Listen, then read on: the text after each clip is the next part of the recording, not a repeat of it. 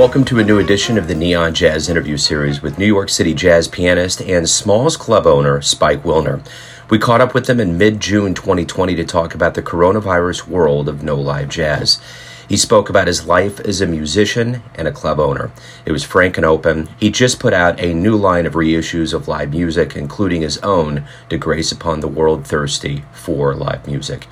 He was born and lives in Manhattan, a New Yorker through and through. He hails from a direct line to a famous rabbinical dynasty founded by his great great great grandfather, Moses, who is also a Kabbalah master and mystic.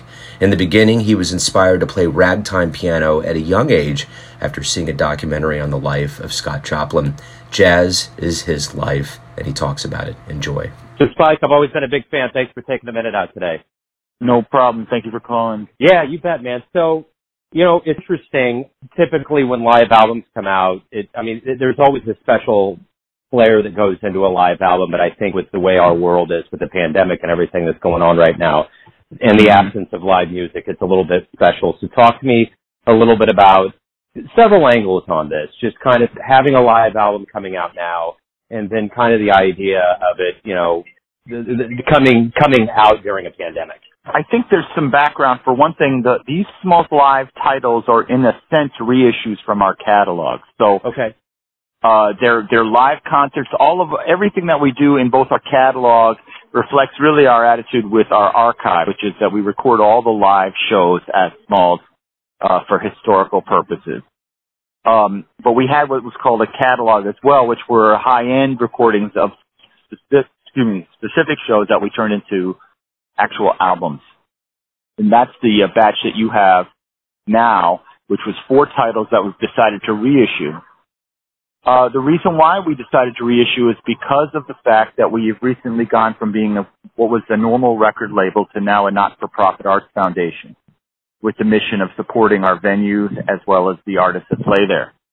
And uh, during this COVID pandemic, uh, my wife and my baby and I left the city to stay in a small house in Pennsylvania. And I'll tell you, I listened to a lot of radio. It became something that I was aware of how important it was because I, I actually didn't spend that much time on the, listening to radio. That being said, I decided that it would be a good way to bring awareness to our catalog, which has never gotten promoted in this way, but also a good way to promote the foundation and what's happened, especially since the pandemic, which is that both of our venues have been shut now more than 90 days without any end sight, and uh, we've lost a lot of gigs. We all lost our staff, so we're really at this time trying to just uh, bring supporters to the foundation and uh, continue to present live music, which is what we're doing. Each of these uh, new titles that, or I should say, re-release titles that we're promoting, are from different aspects of our history of the music, but all from great jazz artists. You know, jazz has always been an art form that's been tenacious. It's always worked through adversity. I mean, A Love Supreme was released during the race riots. Bebop was invented when there weren't labels that said you got to come up with a new sound. There's always so much level of resiliency. So when we talk about recovery and all of these things, it just seems like, you know, the nature of jazz musicians is that they're not getting into this for the money, that the level of artistic creativity and tenacity is going to push through and win. Uh, I agree. Uh, you know, jazz is a music, American music. It's African American culture. It's been from uh, the beginning of our century. And, and, you know, the funny thing with New York City is it's really been an unbroken tradition uh, from, you can say, as far back as Scott Joplin's days to all the way to now. And COVID is the first time, I think, in history in New York where every club has been closed. There's been no live music whatsoever. So, as a jazz community, we've been a little bit uh, stunned and shocked, and uh, a lot of guys been in a precarious position, uh, you know, uh, economically speaking. Uh, we created a, a fund we call Get the Cat Working Again through the Smalls Live Foundation, and our goal is to have a band perform live from club on our live stream every day, pay the band as if they were at a regular show, and then try to raise a little money to to pay our rent. And that's all kind of tied in as well with the with you know what we're doing with the label and promoting some of those titles. But I believe that when I've seen these musicians show up at the club to play basically for an empty house, the music is so strong and the people are so, you know, the musicians are edified by the performing experience. They've missed it so much. Furthermore, we've been live streaming to our Facebook page and also at our own website. It doesn't cost to watch our live stream. You become a member on our website, and uh, we've been getting thousands of viewers from all over the world who have been just so uh, happy and, and joyful to receive this music. I really think it's a healing force. It's something very important for humanity. You know, I, I heard an interesting stat about this too, that, you know, even during Prohibition, Kansas City was one of the few places that had just nothing stopped because of, you know, uh, Tom Pendergast and our history. So it was interesting to hear them say that, you know, a lot of cities had shut down because there was no booze and no, no, no nightlife in Kansas City. Right, right. This is the first time that the roaring sound of all of that kind of came to a close. You know, along with the rest of the world. It's a dark time for New York particularly. And then of course we've had our, you know, the, the protests and, uh, that's, you know, been a powerful kind of antecedent to the slumber of the, you know, the, uh, sequestering. And then of course, New York, it's, it's a strange time in New York for sure. But, uh, it's a dire time for the musicians who haven't made a penny in 90 plus days and many of these guys live month to month. Uh, it's hard for us as a club because the landlords are unrelenting in the rent, and so they demand we pay the rent. So we're we have to pay for April, May, June, July months that we haven't been able to make a dime. You know, Wow. there's been some help from the government, what they call the PPP loan, which we did receive, and that was uh, an eight week period where you could pay your employees from it and also some of your expenses, but that's also now done. Eight weeks has gone by since I've gotten that loan. Now I've got to repay it and we're still closed. So the challenges are very, very strong for us. Yeah. Nonetheless, Yeah. nonetheless, good news is that people are responding and we have been getting support. We got, uh, one thing that happened this year that was a good recent just now actually was that Billy Joel gave us 25,000 right after we closed, which was allowed us to basically finance our first month of shows. But it was a real shot in the arm for us to, uh, you know, have someone of that, you know, like a famous guy like that just give us some money and say, hey, it got the ball rolling. And since then, people have been really responding. We had a nice article in the New York Times, and uh, we just represent, you know, Smalls Live represents an enormous amount of musicians. You know, our archive's about 4,000 musicians, 18,000 recordings, and then in our catalog, it's, it's like 55 titles of HD recordings. You guys have a few that we're promoting now that we're very proud of. Yeah, and I think that's the thing out of this is that there's going to be, like I was saying with the resiliency, I think there's enough love for jazz in the community, and I think that I've, I've, I've been saying this consistently for years, but especially since this pandemic started. Jazz musicians, to me, I've seen a lot of walks of life. They're some of the finest specimens on the planet, and they're doing it for the right reasons. They're very raw. They're very good. And I think that's the other part of this that's interesting is I think there's going to be a financial rebound. I think jazz is going to come back. And I think we're going to learn new ways of doing some things. And you guys are always cutting edge on this. But I also think too that there's there the one person that told me this, Theo Hill had mentioned that he really believes that jazz musicians are in a very keen position to take what's happening now and to funnel that into an artistic representation that's going to be profound. You know, it's a it's a deep thought, and uh, if Theo said it, I agree with him. You know, I think I think that's true. I think you know every there's always an opportunity. You know, in our case, we just need to uh, you know bide our time until we can reopen and see where we stand. So uh, we're finding new ways to do that, and and you know what you said is true. Uh, and the people that love jazz, you know, they they really love it. It you know, it's not about money. It's not about anything more than this amazing music that people can play together. That's really just about communication more than anything else, and swinging and good feeling and real human emotion.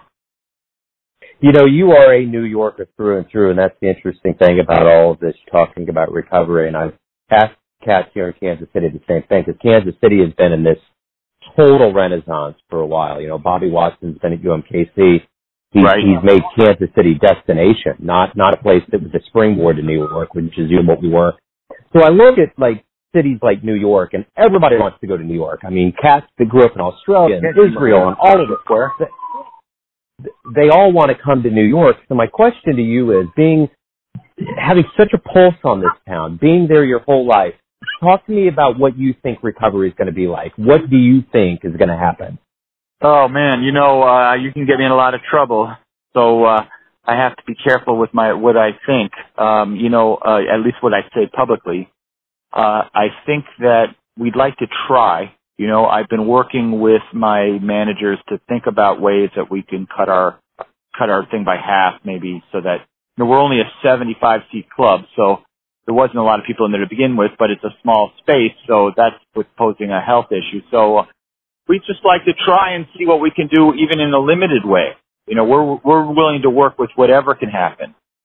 As far as a general recovery in New York City, a lot of that's going to depend, in my opinion, on the tourism, because I know for a fact that our we're in our neighborhood, Greenwich Village, was a huge amount of tourists from Europe, from Asia, from Japan and Korea, from China, you know, and they all came. There are a lot of people that come for jazz. They came for that that the cultural experience in New York, which is jazz, and they would come to Smalls. They've heard about us from worldwide, and so that's not going to be happening for a while. I don't know when the tourists will feel comfortable about flying back to New York City anytime soon. So we're going to have to rely on our local, you know, and a little bit maybe a smaller budget, or I don't know yet. But I think that it's just going to have to be tenacious and we're going to have to survive month after month. And I think it will come back eventually. I think you know the other thing is humans want this. People like music and bars and so I don't think it'll go, you know, without it. But I think it's going to take some time here, you know.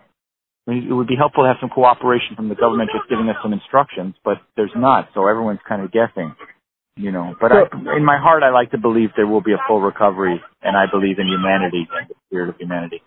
Yeah, without a doubt. What do you like the best about your job? What you do?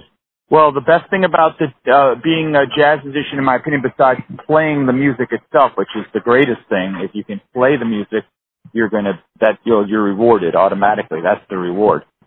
But I also like being around the people. I love the musicians themselves. You know, they're my dearest friends and brothers and sisters. And, uh, so when I get the chance to spend time with them, it, it, it's very gratifying to me, you know, and, uh, that's really the the hang, as they say. You know, we used to have these great hangs of, of people, all kinds of personalities interacting and talking, conversing, and that for me was the spice of life. That's why I liked running a bar. My favorite thing, you know, I see myself in a way as a, just a bar owner. The music part is like a natural thing. You know, the jazz scene is a naturally self-regulating thing because everyone that's involved in it is intelligent and uh and uh you know aware of each other. So it's all from your club owner perspective, you don't need to really do much other than just let it exist un, unfettered, and then it'll take care of itself. It might get a little wild. It's like a bush. You have to occasionally trim it, but for the most part, just water it and it'll live on its own. Um, but um, my, yeah, that's my favorite part was just being with the with, with the people, playing the music. Of course, my number one favorite thing. Yeah, yeah. but after that, hanging. So, what was the first live jazz show you saw that really made you think, man, this is something I want to do? Um, when I was uh, 16, I was uh, living in St. Louis, Missouri at the time, and my mother, for my birthday, took me to a concert at the, uh, I think it was called the Fox Theater there, and it was a triple bill with uh, Count Basie and his orchestra, Count Basie himself, and then Oscar Peterson Trio was second, and then third was Ella Fitzgerald with Oscar Peterson Trio. And it was just like, I remember just being completely floored by everything. And and the best was Ella. When she came out, it was just like she crushed everyone. It was really amazing. Wow. So uh, that really inspired me. Then I got to hear when I was in high school. Uh, I got to hear Maynard Ferguson's band, and I got really into Maynard. Enjoyed his music, you know, like his cool big band shit. And then uh, I actually, I actually got the opportunity to to tour with Maynard. So it was like kind of like a full circle for me when I was a kid to musician time. I was just talking to a musician yesterday about the Church of Maynard, about so many musicians that told me so many stories about, you know, when you were on the road, he would just open up and he was hysterical and had the greatest stories. Um, well, you know, I loved Maynard. I have to say he was a great guy and, uh, I really thought a very kind guy. And I thought he was also just like a remarkable amount of energy. You know, I did a tour with him. We went to Europe, Eastern Europe, and Germany, and you know, I was a in my 20s, but uh, man, I was exhausted, and he would just be every show just so on. It was really quite a inspiration. He was an older guy at that time. Yeah. So uh, I'm glad. I'm really glad, grateful to have had that experience. So when we do get back to everything being full on, you know, when mm-hmm. COVID-19 calms down, we get a vaccine, the world does what we don't know exactly it's going to do, but when it heals and gets to that point, and both musicians and fans and crowds come back. What do you hope we realize about this time away from music? What what collective revelations, realizations do you hope we come to? Music is valuable. Art is a valuable thing. Even they talk about essential workers, but I believe musicians and artists are just as essential. And and maybe people disagree with that, but people need this music, you know, and they need to play the music. And, uh, you know, I can say that it just takes away all the political bullshit for a second when you can't really play or hang with those people. And then when it comes back, it feels so, uh, you're so inspired by it. It's just a love. It's pure love. So in a way, it's almost like religion. It's like something that we shouldn't commercialize, but just cherish as part of the human experience, which is just to feel love, to feel joy, to feel uh, emotions that are adult emotions, you know and that's all represented in that music. It's not something you can really monetize, although people, of course, they're going to do it. Everyone has a perception or a version of you, your family, your friends, your fans, but you're the one living your life. Who do you think you are? Me, I think my, you know, I'm a piano player and uh lifetime New Yorker and uh a father and a husband and uh um you know I run a a bar know how to do that pretty well and uh I know how to uh, network with all the musicians that play jazz and try to be as compassionate for each of them as possible. And even though uh, a lot of these guys might get pissed at me, I'm really trying to do the best I can. At the end of the day, I guess I really see myself as a piano player. But for now, I got to do all this other stuff too. Yeah. Well, I got to tell you, and you probably will respect this. I I used to always ask musicians, you know, how how is jazz doing? And I and I didn't ask it in relationship to that stupid quote about jazz is dead. It was just, you know, every year since 2011, I've always just kind of randomly asked musicians, how strong is it? And I would always get these interpretations, whether educational facilities are doing really well, there's a lot of innovation, there's a lot of young cats, there's this, there's that. I know now after COVID, I never have to ask that question ever again. Every musician that I've asked about things that happened, you know, related to this and what's been canceled is staggering for one person, let Yeah. alone a club, let alone a city, let alone a Mhm. country. It's unreal. That's right. It It is. is. It's a, a worldwide uh, disaster, and that makes you uh, kind of reevaluate your life and who you are and what you stand for. And uh, Joe, it's a pleasure to talk to you. Thanks for listening and tuning in to another Neon Jazz interview, where we give you a bit of insight into the finest players and club owners in New York City, Kansas City, and spots all over the world, giving fans all that jazz. Thanks to Spike for his time, music, and stories. If you want to hear more interviews, go to Famous Interviews with Joe Dimino in the iTunes Store. Visit neonjazz at youtube.com, and for everything Neon Jazz all the time, go to the neonjazz.blogspot.com. Until next time, enjoy the jazz, my friends.